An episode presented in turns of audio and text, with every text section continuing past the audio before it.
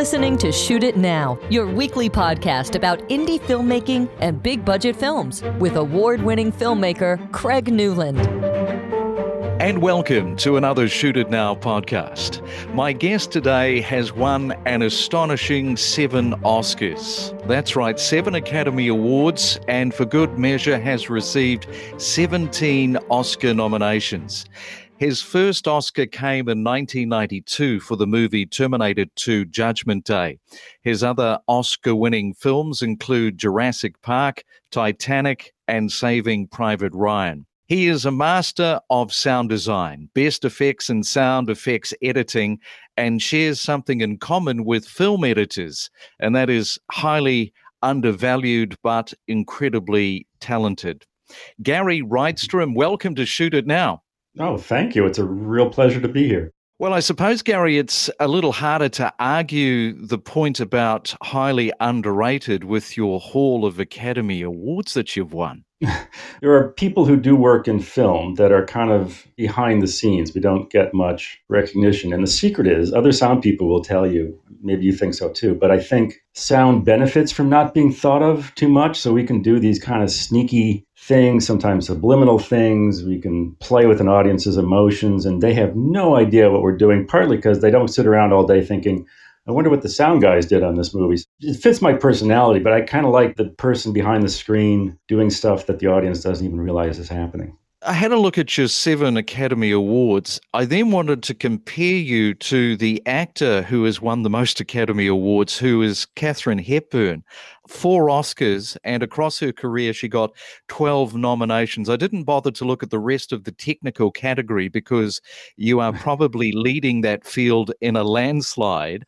I'm interested in asking you this question because you are in a unique position, having been to the Oscars so many times.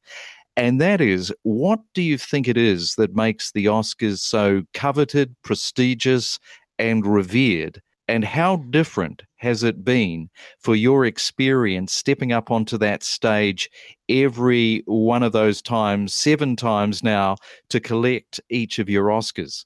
I sometimes say that I would love to win three more Oscars because then I could open a really, really cool bowling alley. But the the Oscars, I mean, I grew up loving the Oscars because I loved film, and so the Oscars is kind of the public face of the Academy and the film business, and you know, it got me excited. I tell you the truth, not just winning awards, but seeing all those people. And I have to say, the Academy does a really nice thing, and they're still doing it by having people like me come up on television and accept an award for sound. Other other award shows don't have the sound people or other technical so-called people get up on stage during a TV show. So the Academy makes an effort to uh, recognize the different aspects of, of filmmaking. And, and, I will also say the Academy works really hard at making sure the awards are special. And they're very, very much into the rules and to uh, you know making people take it seriously. And it's not always right. The right films don't always win, but they try really hard. The Academy membership tries really hard. I know people take it seriously. So as long as that keeps going, I think it's good for the film business. It puts a good face on on film. Now, it's also important to mention that you're also a director, having directed the 2015 film Strange Magic with a huge budget. It wasn't your first film, but certainly your biggest to date how are you able to make the switch from sound design guy to directing? Well, you know, the first directing offer I got to do was through Pixar. I had a I had a long-standing relationship with Pixar doing sound for their very first films, and so I knew that company well and was always part of their development of films. And they were nice enough to offer me a chance to direct. So the first directing I did was a short for uh, Pixar called Lifted. And if you, anyone sees seen Lifted, it's really a short about sound mixing, not overtly, but you have you know alien trying to abduct a human and doing it badly, sitting in front of what will look familiar to uh, people who are sound mixers sitting behind consoles. It's a, a ridiculously huge console with uh, you know ten thousand toggles on it, all of which have no markings on it, so you have no idea how to use it. I felt like I could direct in some way because sound is is about storytelling. It's about timing. It's about you know sometimes being funny, sometimes being sad. It's you know, all the things that I, I evangelize that sound can do, which is to help tell a story and help generate emotions. I mean that's what directing is too. So I you know arrogantly thought that I could slip into it, but I had a lot to learn. And the thing I discovered in directing that I had no experience with in sound was working with actors. And, you know, that was uh, turned out to be a wonderful part of uh, of directing. In animation, it's working with animators are like working with actors, and then the voice actors and Strange Magic. It was so wonderful for me to discover how fun it was to work with actors very deep into my career, but that was my favorite part.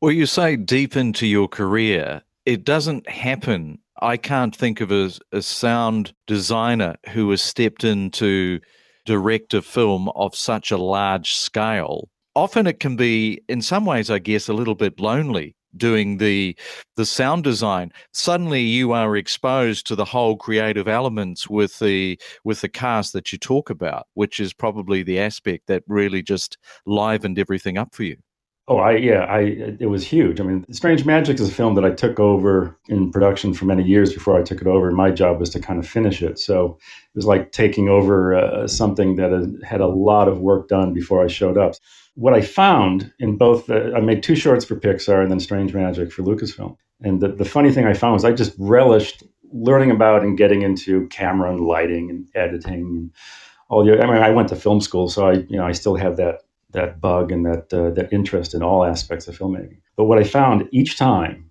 was when it got to the mix, the thing that I'm supposedly really good at. Uh, let's say I lifted, I did my own mix for my own short, and I screwed up. I was so bad at it, and the reason I realized later is because I had no director to kind of look over my shoulder and look to for, you know, I think a director's job is often to have that, um, the bigger picture so that you don't lose what the movie's about and trying to do. And sometimes in sound, you get lost in the weeds because it's such a detailed job. So I was mixing li- lifted and thinking, you know, I've learned, everything else was was kind of went smoothly for me working with animators and lighting and camera. And I get to the mix, I had to do it three different times because I kept screwing it up because I had no director to turn around and talk to.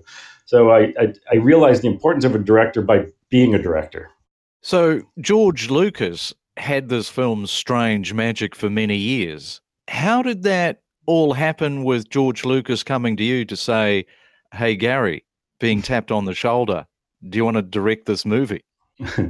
Strange Magic, which was originally called Primrose in house, and uh, I had heard about it for years. I mean, and it was a project that George Lucas had started and worked on, a sort of a fairy tale musical and it's gone through different iterations and different filmmakers and that kind of stuff. And the timing of it, which is both sad and happy for me, is that I, I was developing a feature film at Pixar that got shut down. So when that got shut down, I went back to Lucasfilm to go back to my sound career. And then, you know, within a not too long a time, I get this, you know, hey, you worked at Pixar. Why don't you, why don't you take over this animated film we've been having uh, uh, trouble with or can't quite finish? And so I thought I was going from my Pixar animation directing career back to my sound career, and then you know, turns out Lucasfilm had this half-finished animated film that they asked me to take over, and it was great. I mean, it was to be honest, it was a film that if I were to propose something from scratch, I probably wouldn't think of fairies, and I probably wouldn't have done a musical.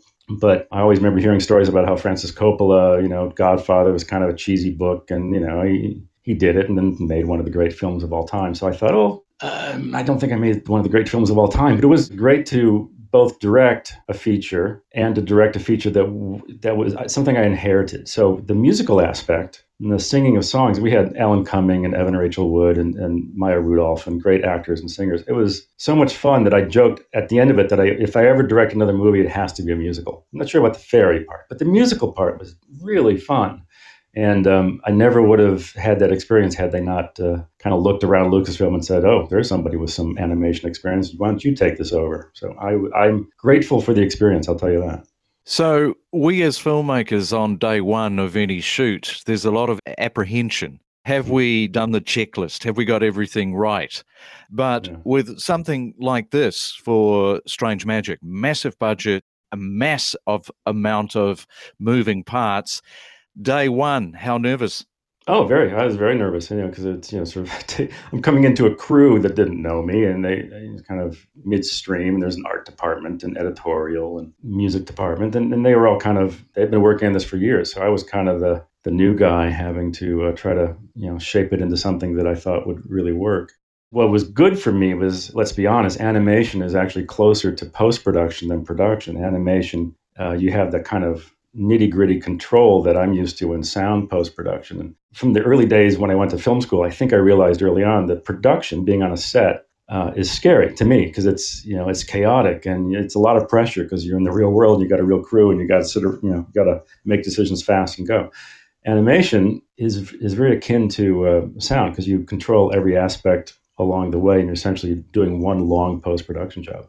So yeah, it was it was uh, it was scary. And the other thing we had to do was interesting historically is I took over the film when Lucasfilm was an independent company. And then not too long into me taking over the film, Disney bought Lucasfilm. That's actually when it got scary because now we were essentially making a Disney animated film in a weird way and that's that's a much bigger world so we mm-hmm. we had to go and pitch what we were doing to the Disney executives and get their approval so i think the scariest day was when Disney bought us and we had to kind of get them on board with what we were doing Okay, so let's go back a little bit. Tell me about the story of you at USC in the late 1970s and early 80s studying film production. And one day, a job offer was pitched to you by a professor asking if you wanted to work for George Lucas's sound division Sprocket system.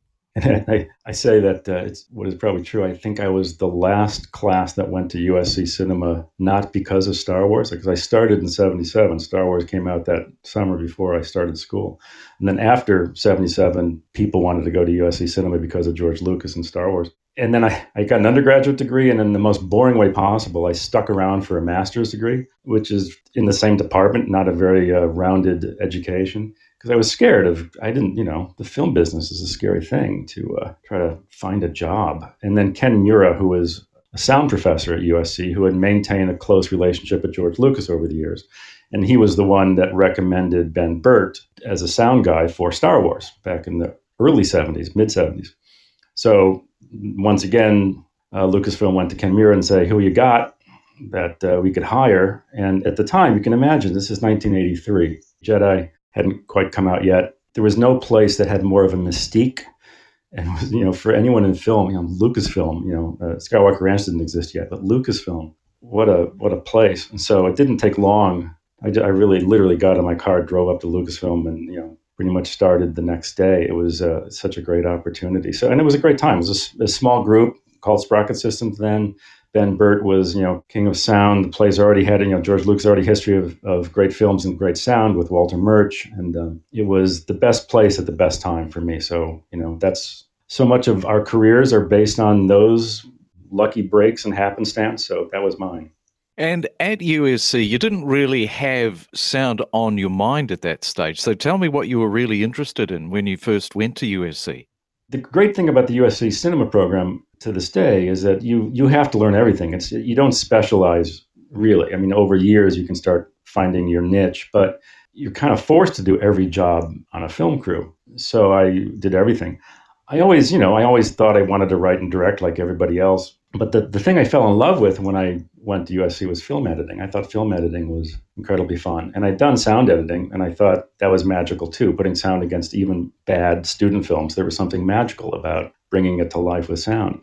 I had this opportunity. Sydney Pollack, a, friend, a connection of mine, Sydney Pollack was making a documentary about R- Roberta Flack, and he hired me to, you know, for cheap to cut this documentary, which is that was my big break. And then what happened was Dustin Hoffman had the original director of Tootsie fired, and Sydney Pollack left LA to go to New York to shoot Tootsie and, and abandoned the Roberta Flack project. So my my film editing career stopped immediately. And then shortly after, Ken Miura asked me to go work in the sound department at Lucasfilm. So I, I tell people, I tell students when I talk to film students, you, you know, don't have a plan. You don't know what's going to happen, what opportunities come up in your career. Um, and when, you know, when they come up, recognize them and grab them when they come up. So the editing really hasn't left you though, because you've edited your current short that I believe is currently in post. Firstly, tell us a little bit about the short and why you've made it, and then maybe a little bit about the the editing process, because I get the sense that you could have very easily have wound up being a film editor. Oh, I, I, I love film editing, and I think I always loved film editing, and I haven't really done it. You, the, the only times I did film editing during my sound career was for the Academy Awards. For a while, anyway, they would have certain movies get invited to what we called a bake-off, and then you would take your movie and cut it into a ten-minute reel, like a show-off reel of your of your sound work. And I loved cutting those things; that was really fun. What I'm doing now is a, is a Philharmonia Fantastique, which is one of these days when the pandemic lifts, will be a, a live event with an orchestra, and then our movie plays on a screen above the orchestra. A combination of animation and live action and synchronizes with a live performance. And I, I cut that. That was and it was a combination of cutting live action stuff that I, I shot and, and animation, which is cutting storyboards. People uh, sometimes don't appreciate how film editing for animation is a, especially fascinating and I have to say difficult thing to do because you're not cutting from head to tail of a shot to the next shot. You're cutting internally to shots to try to to express what the action and the motion and the storytelling will be, and then that becomes the guide for animators. Uh, and I knew enough about that having worked at Pixar with editors who did that kind of editing. So, you know, Philharmonia Fantastique is a great opportunity for me both to direct animation again, but partly to save a hell of a lot of money, become my own editor. Okay, let's have a look at sound design. Uh, sound design is a critical, compelling component that is not only essential to a film's success, but has the ability to add structure and suspense. Sound elevates and takes us to another place, and the nuances in sound design is the same as 10 different film editors arriving at a different position to anyone else. Sound design, I find to be a mysterious, intriguing, intangible thing that can change a film completely. But I want to come back to structure. Can you tell our audience, Gary, why and how good sound design is used for creating structure? Oh, well, that's a really good question. I, I, think people think of sound design, including a lot of filmmakers, as you just make a bunch of interesting sounds.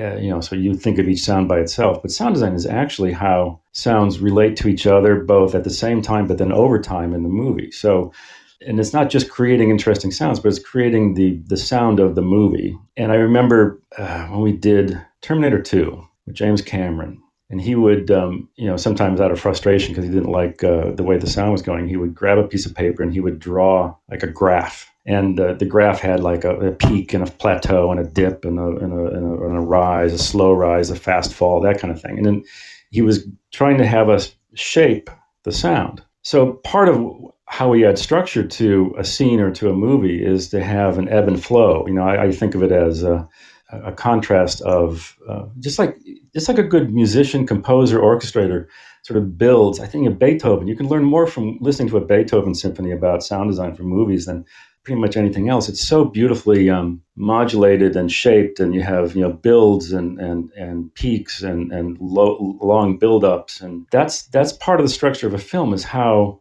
you know how how the audience is taken through the emotions. And too much of the time these days, especially in action films, essentially uh, the filmmaker will crank it up to 11 and play it that way for two and a half hours, and it, it doesn't work. So, in addition to storytelling, I mean, we're, we're definitely trying to set up mood, scene, setting, you know, make the story, make your eye go where it should on the screen, guide the eye to what's important, all those things that are also structural. But I think one of the things that sound does is it gives you this experience, much like a symphony does, over a long period of time that has a variety of, of feelings and emotions to it. it has a shape. Is, that's what I learned from James Cameron. And I, to this day, I think about sound from movies in a visual way, in a, uh, in a graphic way. And it, it, it was like a, an epiphany when he just drew a scene on a piece of paper and I went, oh, I get it. And so, you know, you, you can mean a lot of things by structure. It's a really good question. But that one of the main things a structure involves sound with is uh, shape and one of the key tricks of sound is the ability to see with our ears. It happens all the time, yet people are not aware of it happening. It's a manipulation, it's part of the storytelling. And why is this such a powerful way to fuse into a story? Well, there's a, and, and this happens to me all the time where I remember I remember working on Ready Player One, a Spielberg film from a couple of years ago, and it was so visually dense that sometimes I couldn't even see what was going on. There's a great car race scene in that movie, which I love, but it's incredibly dense in terms of story and, and visuals. There's a psychological thing happens if you place a sound on, a, an action, visual action. The audience will put the two together if they're meant to go together, and then see the thing you want them to see. And Spielberg was always good at saying, "I want the sound to guide the eye." And you can get away with visually dense uh, scenes. You want to guide the eye visually as well, but sound can be such a component for guiding the eye uh, in a scene as it goes. And then it's just that magic of uh, sort of, you know, I when I was in film school, we were taught about guiding the eye, you know, cut to cut, where the audience is looking, and sort of it's like a magician trying to, you know, have you look over here while they do the card trick over there. Uh, a lot of that happens visually in film, but sometimes filmmakers and even sound people ignore the fact that sound we have to guide the ear just like we guide the eye. And um, the movies these days, which are becoming so incredibly rich visually, sometimes too rich, but they become so rich that you know we're trying to make sure that the audience is looking where you want them to look. And you have worked with a lot of established filmmakers, as you said, Steven Spielberg, which you were the sound designer on for The Post, which is a great film actually to drill down on all the layers of sound that you created in that film. I heard you say that with a filmmaker like Spielberg, you are less likely to go off on a tangent and experiment because he is so clear with his messaging.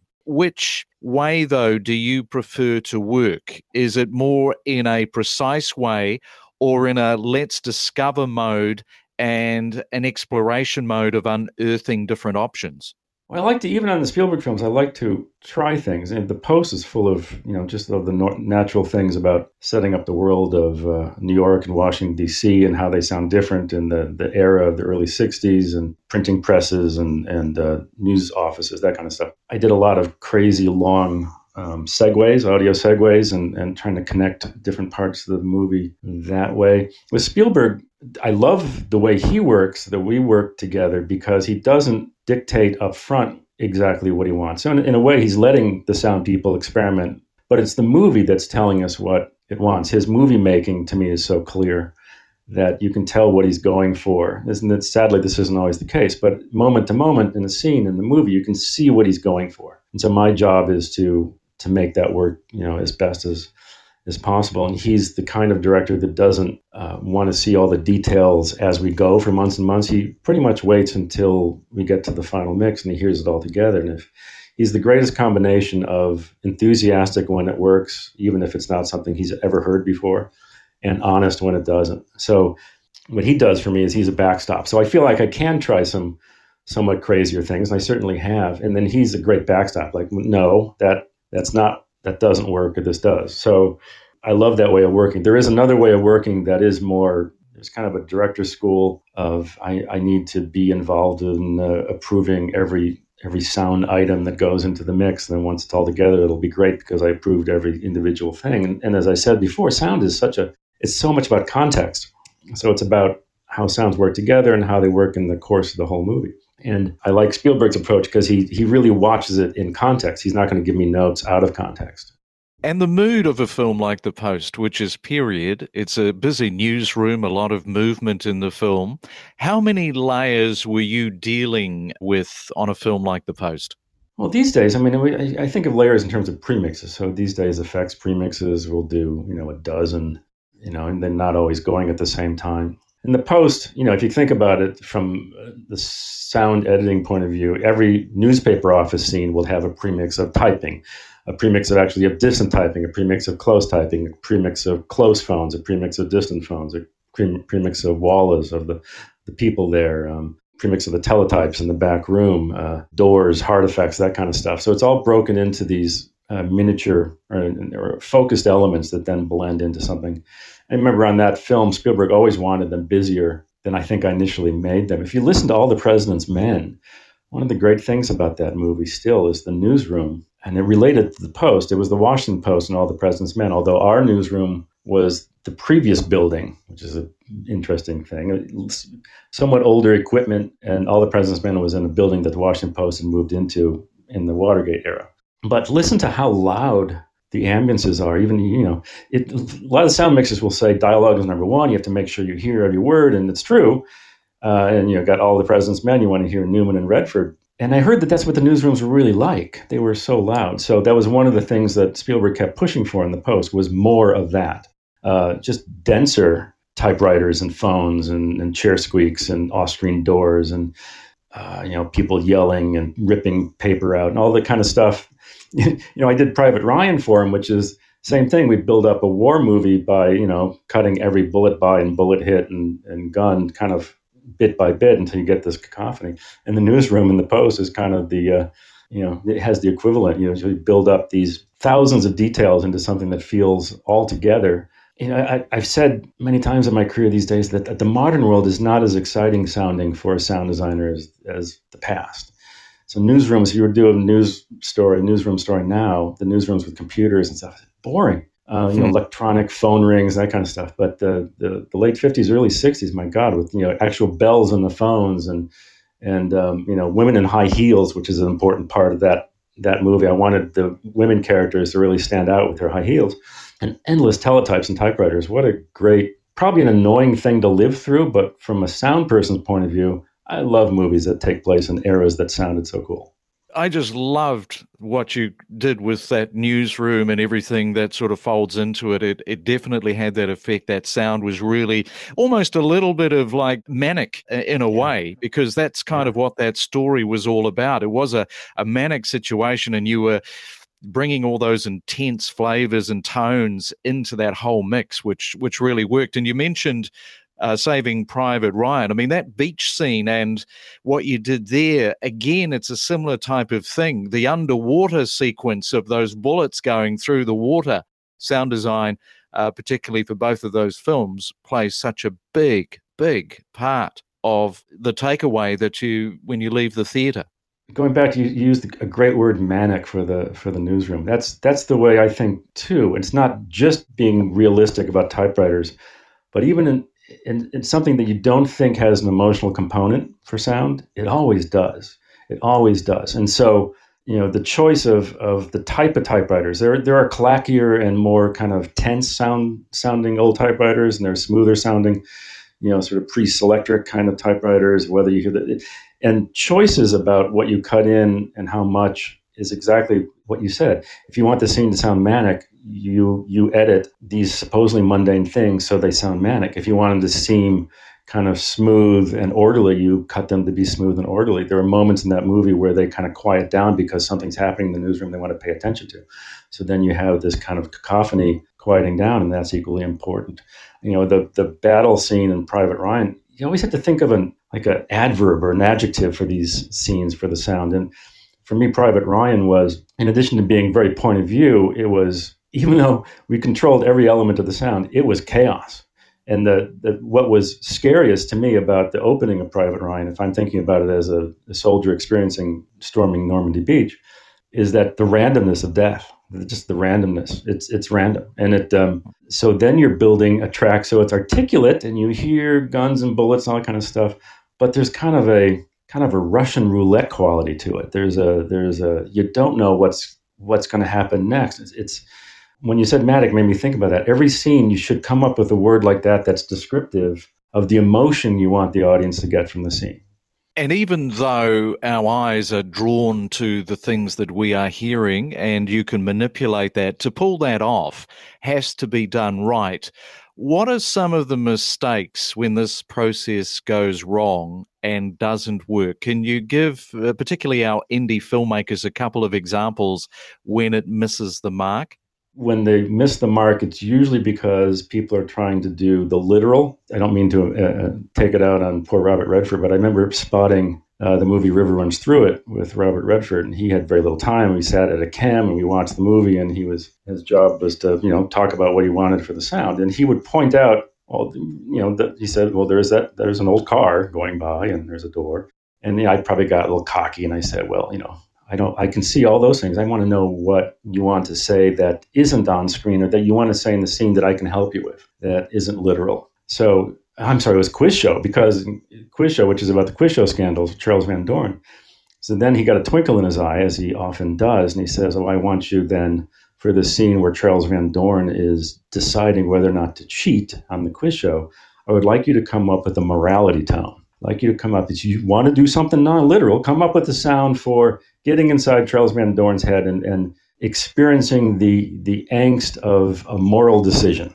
So, and you know what? I actually I loved that. That's cool. That's a non-literal literal way of using the soundtrack. We tried some things, and there's stuff in Quiz Show I think that works as sort of getting inside Charles Van Doren's head. But the mistake people make is to just do, you see it, you cut it. And there's two levels that are wrong with that. One is you don't cut everything you see because, as I said earlier, you want to guide the ear, you want to guide the eye. So if if one thing's more important than the other, you cut that and you diminish or don't worry about the stuff that's that's secondary or tertiary. But then you have the whole off-screen world. Private Ryan made use of things you don't see at all, but is telling you what's going on off screen. You got the Alan Splet approach with David Lynch movies, which is telling you what's going on off screen, which makes no literal sense at all, except for as a psychological thing.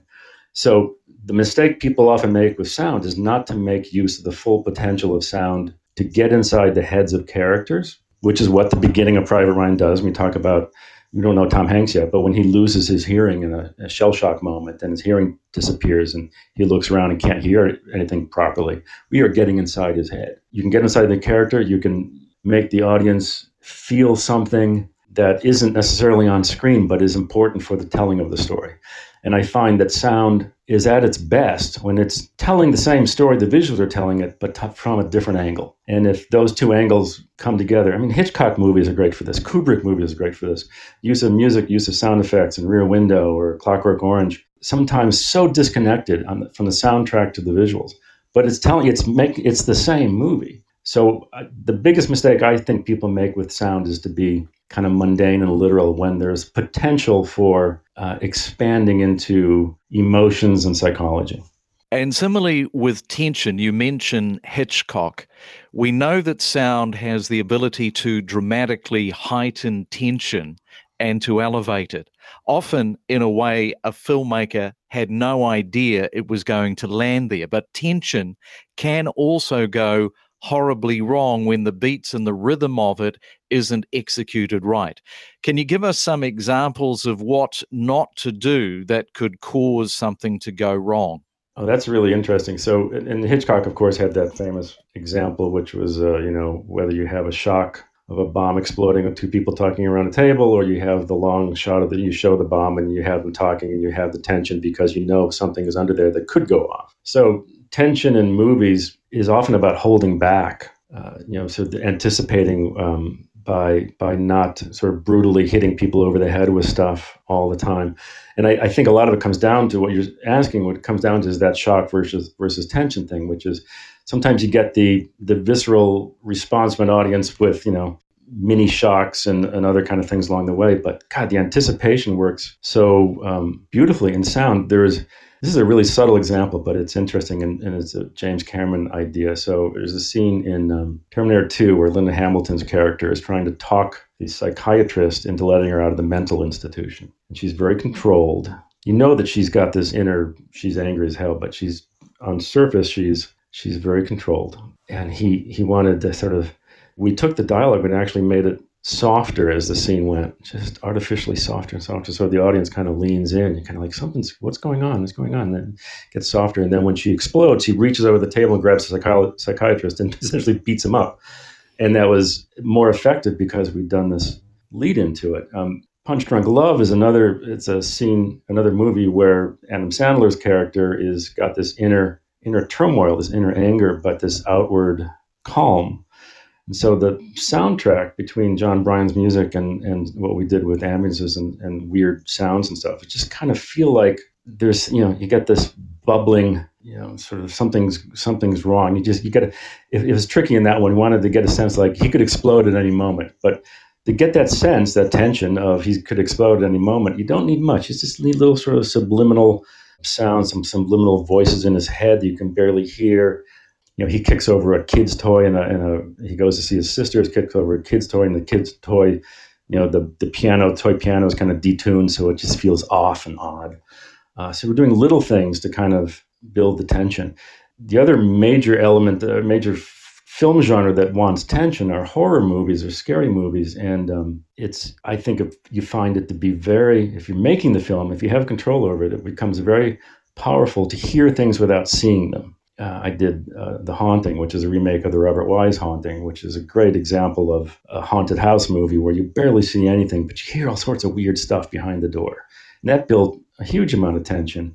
And, and there's, Jurassic Park does the same thing. You hear dinosaurs before you see them. And that builds tension because you know we're used to as human beings using our 360 degree hearing to to listen for predators and danger and so we're wired to feel like something's wrong you know? Or the absence of sound. In a classic uh, you got a jungle movie where you think there might be a lion out there a tiger you have your insects come to a stop. And then the absence that contrast the absence of insect sounds. You could do if you have like the apocalypse now scene where the tiger sort of attacks out of nowhere you can do it either by having the jungle ambiances getting louder and louder and louder until the tiger shows up and maybe that ramps up tension, or you can do the opposite. You sort of get the ambiances quieter and quieter and quieter. Change, whatever it is, but change is a good way to, uh, to just realize something is happening, something's going to happen. And so you're right, it's about patterns and shapes and rhythms and, uh, you know, the essence of sound is change. So how you use it is is where you find tension. And we know that sound is emotional. We know from music it has the ability to stir emotions. It can transform us to our youth, take us to a memory forgotten. And the right sound for an emotional scene can soar it to a lofty height that without it, the scene never reaches. And as filmmakers, we are all searching for that elusive emotional response. And I guess, like a film editor who has the ability to save a scene in the cutting room, a sound designer can do that with sound. And there are layers of taking a scene down a tunnel to a higher payoff but equally, there are also these tunnels that don't work. So perhaps once again, explain to our indie filmmakers some of the traps to watch out for in those tunnels that don't work. I think the first rule, and what makes every filmmaker good, and it's something we have to either learn or pay attention to, is you have to turn off your brain. If you're the director, or the sound designer, or the editor, you turn off your brain as that and you have to watch a scene as an audience. You have to pretend you haven't seen it before. And that's a lot of the ways you discover what's working, what's not, is if you can learn that that psychological technique of turning off all the details you understand about everything that went into the shot or the scene or the sound or whatever it is, and just say, okay, let's watch this like an audience if there's one thing that that filmmakers make the mistake of uh, for anything, a scene that you want a certain emotion for, it's almost always the lack of contrast to me. Lack of contrast can come from, which it often does, overusing music. So the music then ends up flattening out a movie and a scene because it never stops, even if it's great music. Listen to a lot of Spielberg films or David Lean movies, and you'll see you'll be amazed about how much of the movie doesn't have music, which makes the music work better it's a contrast. So, so I, I, know the feeling. Filmmaker, I get the same thing. You get eager to, ah, we got to make this work. We got this is going to be really great. It's going to be beautiful. It's going to be happy. It's going to be uh, suspenseful. It's going to be nostalgic. Whatever it is, and you just kind of like feeding the, you know, like shoveling coal into it every second in a scene or a movie. But just let it let it sit and and find moments of contrast. Either music, no music uh, loud, soft, uh, happy, uh, you know, funny, serious. You know, those moments of contrast. I find contrast such a simple concept, but it's one of the engines of filmmaking. It's certainly an engine for sound. And so, if you, if a scene's not working, first try to look at it like an audience and try to use your gut because film's a gut level thing, whether it's working or not. And if it's not working, just see what you can clear out both editorially, picture editorially, just just streamline and just keep contrast as a, as a concept in your brain and watch it through again. Yeah, that's a good answer. And sounds, sounds from strange sources. There are a million different unique sounds found in unusual places. Perhaps uh, give us some very accessible sounds that our filmmakers might not have thought of because sometimes there can be this whole overthinking of how to create a sound when in fact that sound is a lot more accessible than one might think. Well, partly out of my own laziness, I have used a lot of really normal sounds, so called, sounds I could even find around my house for abnormal things. This is something I, I learned in many ways from Ben Burtt, who a lot of his sounds from Star for Star Wars were created by, you know, you know, recording the back of a television set for the lightsaber or, you know, hitting on a, a guy wire for a local antenna for lasers. Um, used a, you know, a chihuahua for the Rancor beast in Jedi. I love normal things you can find around you. You know, sometimes you think you've got to find the most exotic thing, but there's I remember I did Casper, which is a ghost movie, and I was at a bank, my bank, and I accidentally pushed the the revolving door the wrong way, so that the rubber grommet on the bottom of it scraped this glassy scraped and made the most ghost, beautiful ghostly howl. So I, I went back with a recorder. You know, they didn't exactly shut down the bank for me; that wouldn't have been safe. But I was trying to record it while they still had uh, people there. I remember, you know, every time I pushed it backwards, it would make this great ghostly howl, and then, you know, the security guard would run over and say, "Don't do that," and that's kind of annoying. I mean, for that same movie, the rice steamer that I'd gotten for a present, an electric rice steamer, made this sort of howl. We didn't put any water in it; it made a weird howl. I did a, the most ridiculous version of that is on Terminator 2, the T1000 morphing sound when he the liquid metal T1000 morphs through things. I got, you know, was feeding my dog and just opened the cylinder of this, that awful dog food that is kind of gooey and muddy and held the can upside down and it slithered out of the, out of the can and made the perfect combination of, of liquid goo and metal. And that became the T1000. I give lectures about sound to people. And the point of that example is that not only is that a, you know, that's a sound you would, if you have a dog, it's a sound you hear every day, but in the context of the movie, it sounds like the T1000. But the other point to me is that the sound costs 35 cents and the visual effect costs, you know, $500,000. So there is a, there, the real world around us. I mean, I was just down in LA doing a, a sound job, staying at a, at a long term rental, and that had the noisiest washer and dryer. So the washer has this kind of wind up sound that sounds just like a flying saucer. So I recorded that over and over again. And in some future movie that has a flying saucer or spaceship which I'd had in the past. But you keep your ears open for these things. And the golden rule of sound design to me is that once you separate the sound from what it is, an audience is not going to know that that's a Frigidaire washing machine or a can of dog food. But in the context of the movie, you mentioned the, the bullets underwater in Private Ryan. The watery rip of the bullets underwater was actually from a sound I made recorded for River Runs Through It for the sound of fly casting over a river.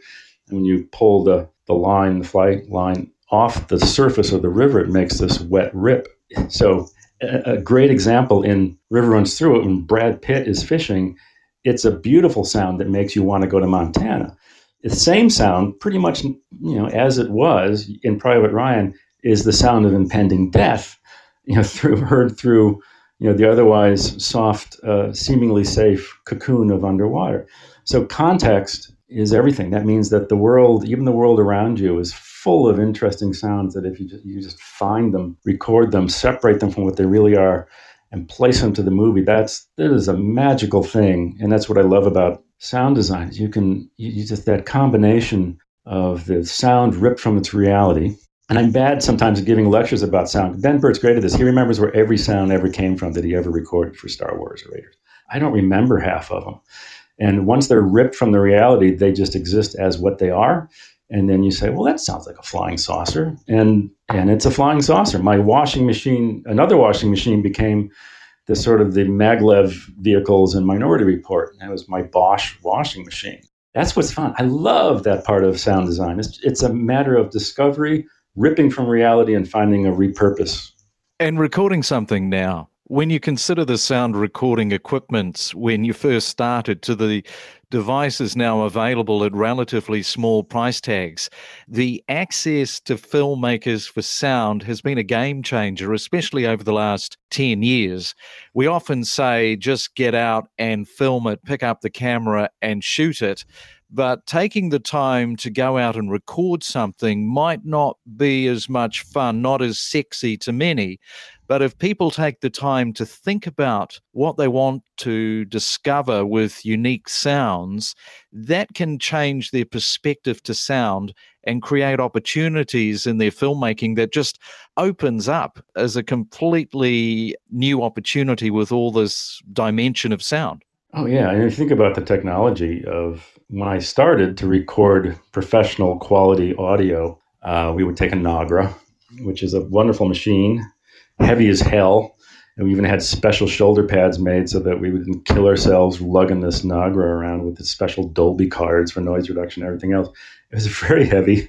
And, you know, and and then we evolve into DAT recorders. And then these days, and it's not the highest quality, but what I love about it is it's instantaneous. My phone, you can have different apps that record right onto your phone. You could plug in an external mic or, or not. But what I like about that is if you run into something and it's cool, you record it because you'll discover things as you go. And half the time that I've done recordings for movies, I go out expecting one thing and get something completely different. I remember recording for Colors, which was a you know a gang movie, LA gang movie directed by Dennis Hopper. And I went around with off-duty cops in Los Angeles and supposedly in the worst parts of town to try to record, I don't know, bad parts of town, whatever that sounds like. And I got the best good humor truck recordings. So, you know, you never you never know. I went to the San Francisco Zoo to record the big scary lions and tigers, and, the, and one of the most amazing sounds I got were the cute koalas, uh, which I had no idea the koalas would look cute, but they don't sound cute.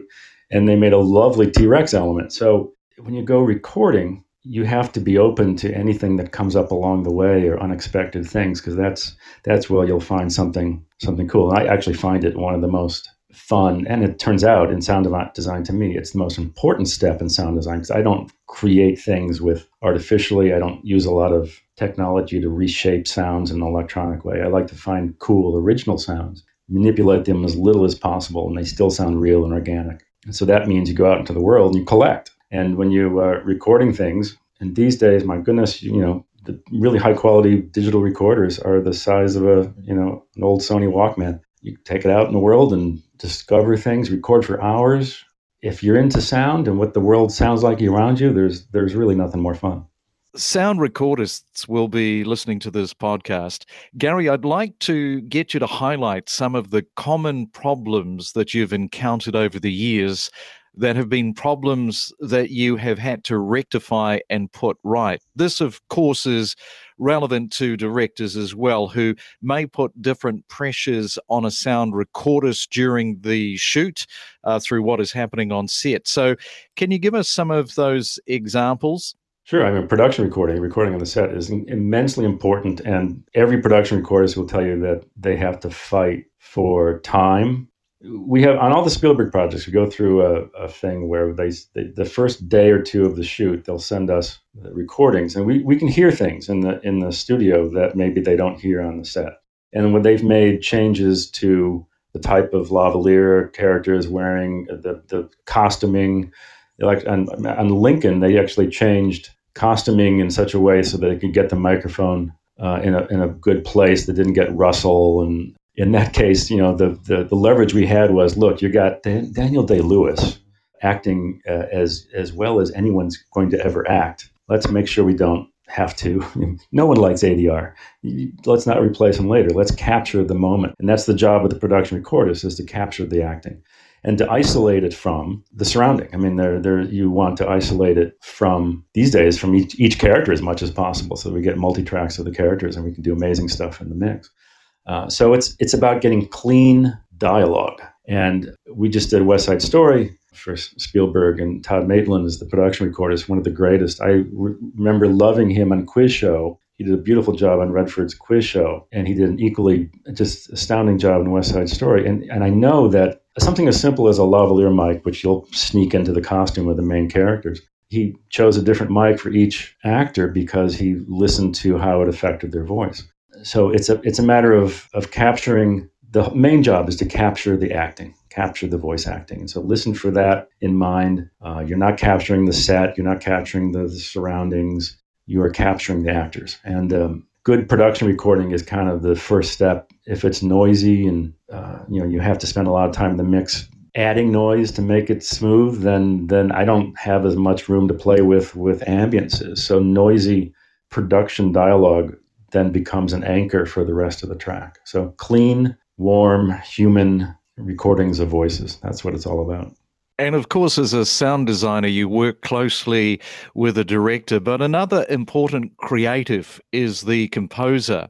And you've worked with a lot of established ones. So let's say that you're on a new project and working with a composer for the very first time. What are some of the steps that you work through for creating a, a fluid working relationship with a composer?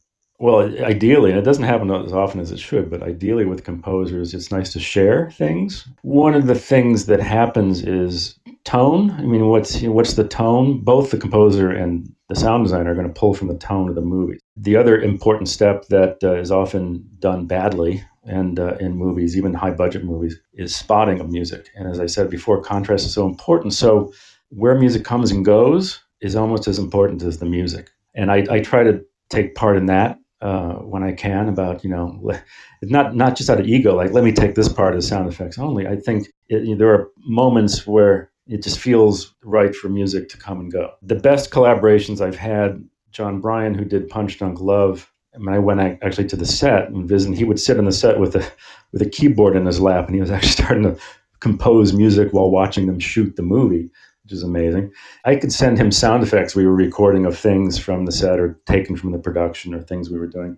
Send it to him. I remember there was a there was a harmonium that shows up at the beginning of the movie that Barry Egan gets, and he kind of rips the rips tape to kind of see that that's a harmonium or kind of fix up the harmonium with this packing tape. So those rips I would give to Jon Brion, then he would put them in the music. So that score had a lot of sound effects, and the sound effects in that movie we were able to mimic some of the themes he had written early on for the music. So there was a real collaboration. Like one thing knew what the other was doing. The other great collaboration I had was on Jurassic Park, amazingly. And John Williams composed the movie while at Skywalker Ranch for reasons he's never done it since, but it was beautiful to have him there. He was in a room near mine and with the piano and he would write the score. So he could come and listen to what I was doing with, you know, velociraptors or T-Rexes or something, and he could see the if I was ahead of him, he could see what frequencies I was using. What you know, what's the you know, is the raptor in the the the cello and uh, and and uh, flute range, or is the T-Rex and the, so he would he he orchestrated and wrote, I think at least partially with in mind what the dinosaurs would sound like for random reasons, I was just reading about King Kong. Murray Spivak was the sound designer, not called it then, the sound guy on King Kong, and then Max Steiner, the composer. They talked about at the time, this is 1931, how much they worked together so when you wanted to hear the King Kong roar for the first time was important, Max Steiner would sort of build up to it with the music and then get out of the way. And if the music was really going to carry something, then then Murray Spivak would simplify the ambiances of the track to get out of the way.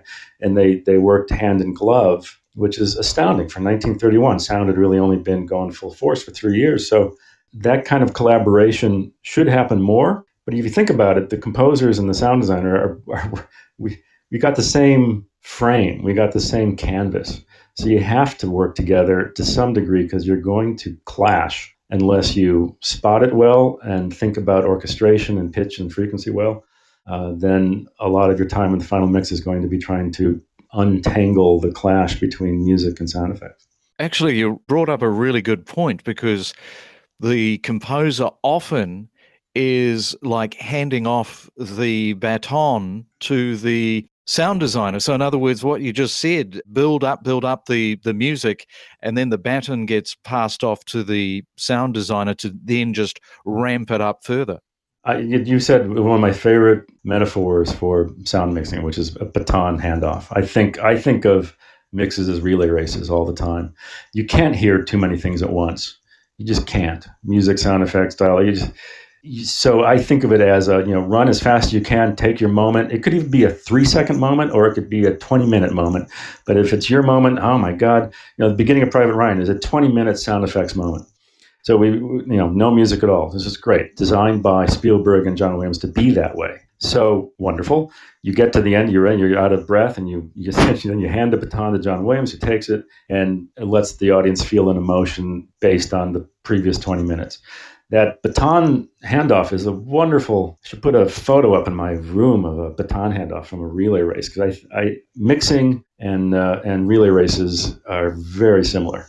And have you ever worked on a project when something has changed really late in the final mix with a composer, and then something was taken out and replaced last minute? Sure. I mean, I've sadly I've been on a few films where they could replace the composer at the final mix, and that's that's never fun. You uh, you kind of do it as best you can, and then a new composer. When the first Mission Impossible I did, the Brian De Palma, they they threw out the score essentially the first day of our final mix. We mixed anyway to temporary score, and then had it had to be remixed later on with Danny Elfman's score. That's the radical thing. But music has moved around, comes and goes and that's one of the things we like to do. I like to do on the stage is to you know just move things around, change out different cues, uh, and, and every time you do that, it's so intricate the relationship between music and sound effects and dialogue that if you change out a cue, you think, oh, I'm just changing the cue. That should be fine, but it affects everything else from the level of the foley to the to w- what kind of ambience you put behind it because of the music. It's amazing to me. Everyone thinks it's pretty easy. Swap in new music, you're done, but it's it's not the case. One of the things that happens to me that I, that always frustrates me is I've prepared a scene to work with no music, say, all these intricate ambiances and details and things. But then in the final mix, we we have music there, say some beautiful John Williams music, and then the director will say, "Okay, this the music's great. Now I want to hear it without music." And of course, when you take the music out, the sound effects are kind of they're going to sound lame because they've been they've been prepared to work with the music. So then you kind of have to beg for just give me an hour, just give me an hour. I need to put everything back in that uh, that works uh, with the music, but yeah, that part of the job of the final mix is to experiment, moving music, taking it out, putting it back in. It's uh, it's a big part of it. And the final mix process, which is the smoke and mirrors part of the mixing sound to a whole new level. I was very fortunate to have the experience with my first film of doing the final mix in the same studio as Lord of the Rings and Avatar with the same mixer. And I can tell you from my perspective, it is a wizard's act of what they are doing on the board. This is another area of filmmaking that is somewhat taken for granted. How much do you look forward to the final mix? And is it one of your favorite parts to your creative inputs? Well, the good thing about that is the first time the movie comes together and feels complete for the director, everybody. It's it's exciting to kind of put all the elements together and go, "Oh my god, it's a movie." So that's the most exciting thing about the final mix. From my standpoint, I have to admit that what I like best is the pre-mixing. So I kind of prepare sound effects and ambience and foley and all that stuff for the final mix and focus on that and it's uh, and I and I love kind of that's the step where I bring every. It feels like everything's coming to life. You're adding in all the you know the movement and the footsteps and the backgrounds and the, and, the, and details, and it feels like you're bringing it to life, and you, and you kind of have it to yourself. Final mix is is incredibly difficult and intricate because you got so many things happening that want to happen at once. And these days, you know, the, the number of tracks and the number of options for a final mix, even music will show up with hundreds of inputs for the music and it, it, takes a lot of time to kind of sort it all through. And it, you know, it is impressive to go into a mix stage and see these boards with, you know, I point out to anyone who thinks it's incredibly complex that every slice on a mixing board, you know, that kind of vertical slice with a fader and knobs is just duplicated, you know, 200 times across the. So it's not like each slice does something different, but it it looks more complicated than maybe it is. But it's uh, yeah, it's complicated and getting more so. You mentioned the the premix but the final mix is like a magnifier.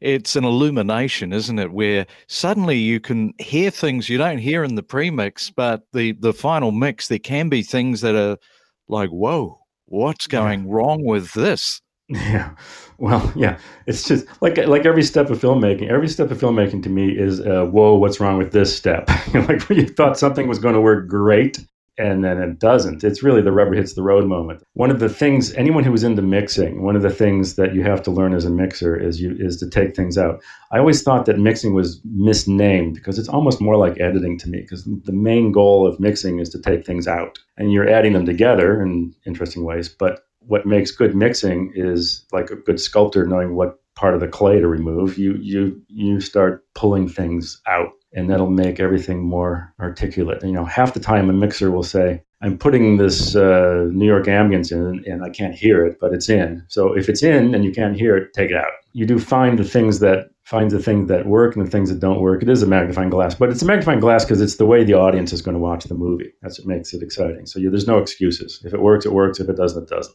And sometimes before a sound designer sees pictures for the very first time, they have checked out the production design. Do you use production design imagery to get an early feel, the look, the taste of what a, a piece might be going through before you see a single frame? If I can see the production design early on, I will I will race. I remember going spending a lot of time on AI, and that production design was spectacular. And it also included a lot of design work that had predated Spielberg and it was originated by Kubrick. Beautiful stuff, and it, it tells you something. It does even before the film is shot. It tells you something. It tells you the tone, tells you the feel of a of a movie. I find it to be incredibly related. The production designer, I hardly ever work with them directly You know, you mentioned the post. Rick Carter was the production designer on that, and we did talk on that. And we've got the same task, which is to take the story the movie's trying to tell and to give it a look, and in my case, give it a sound. And it's they're incredibly related, and it's about feel. It's just it's about feel.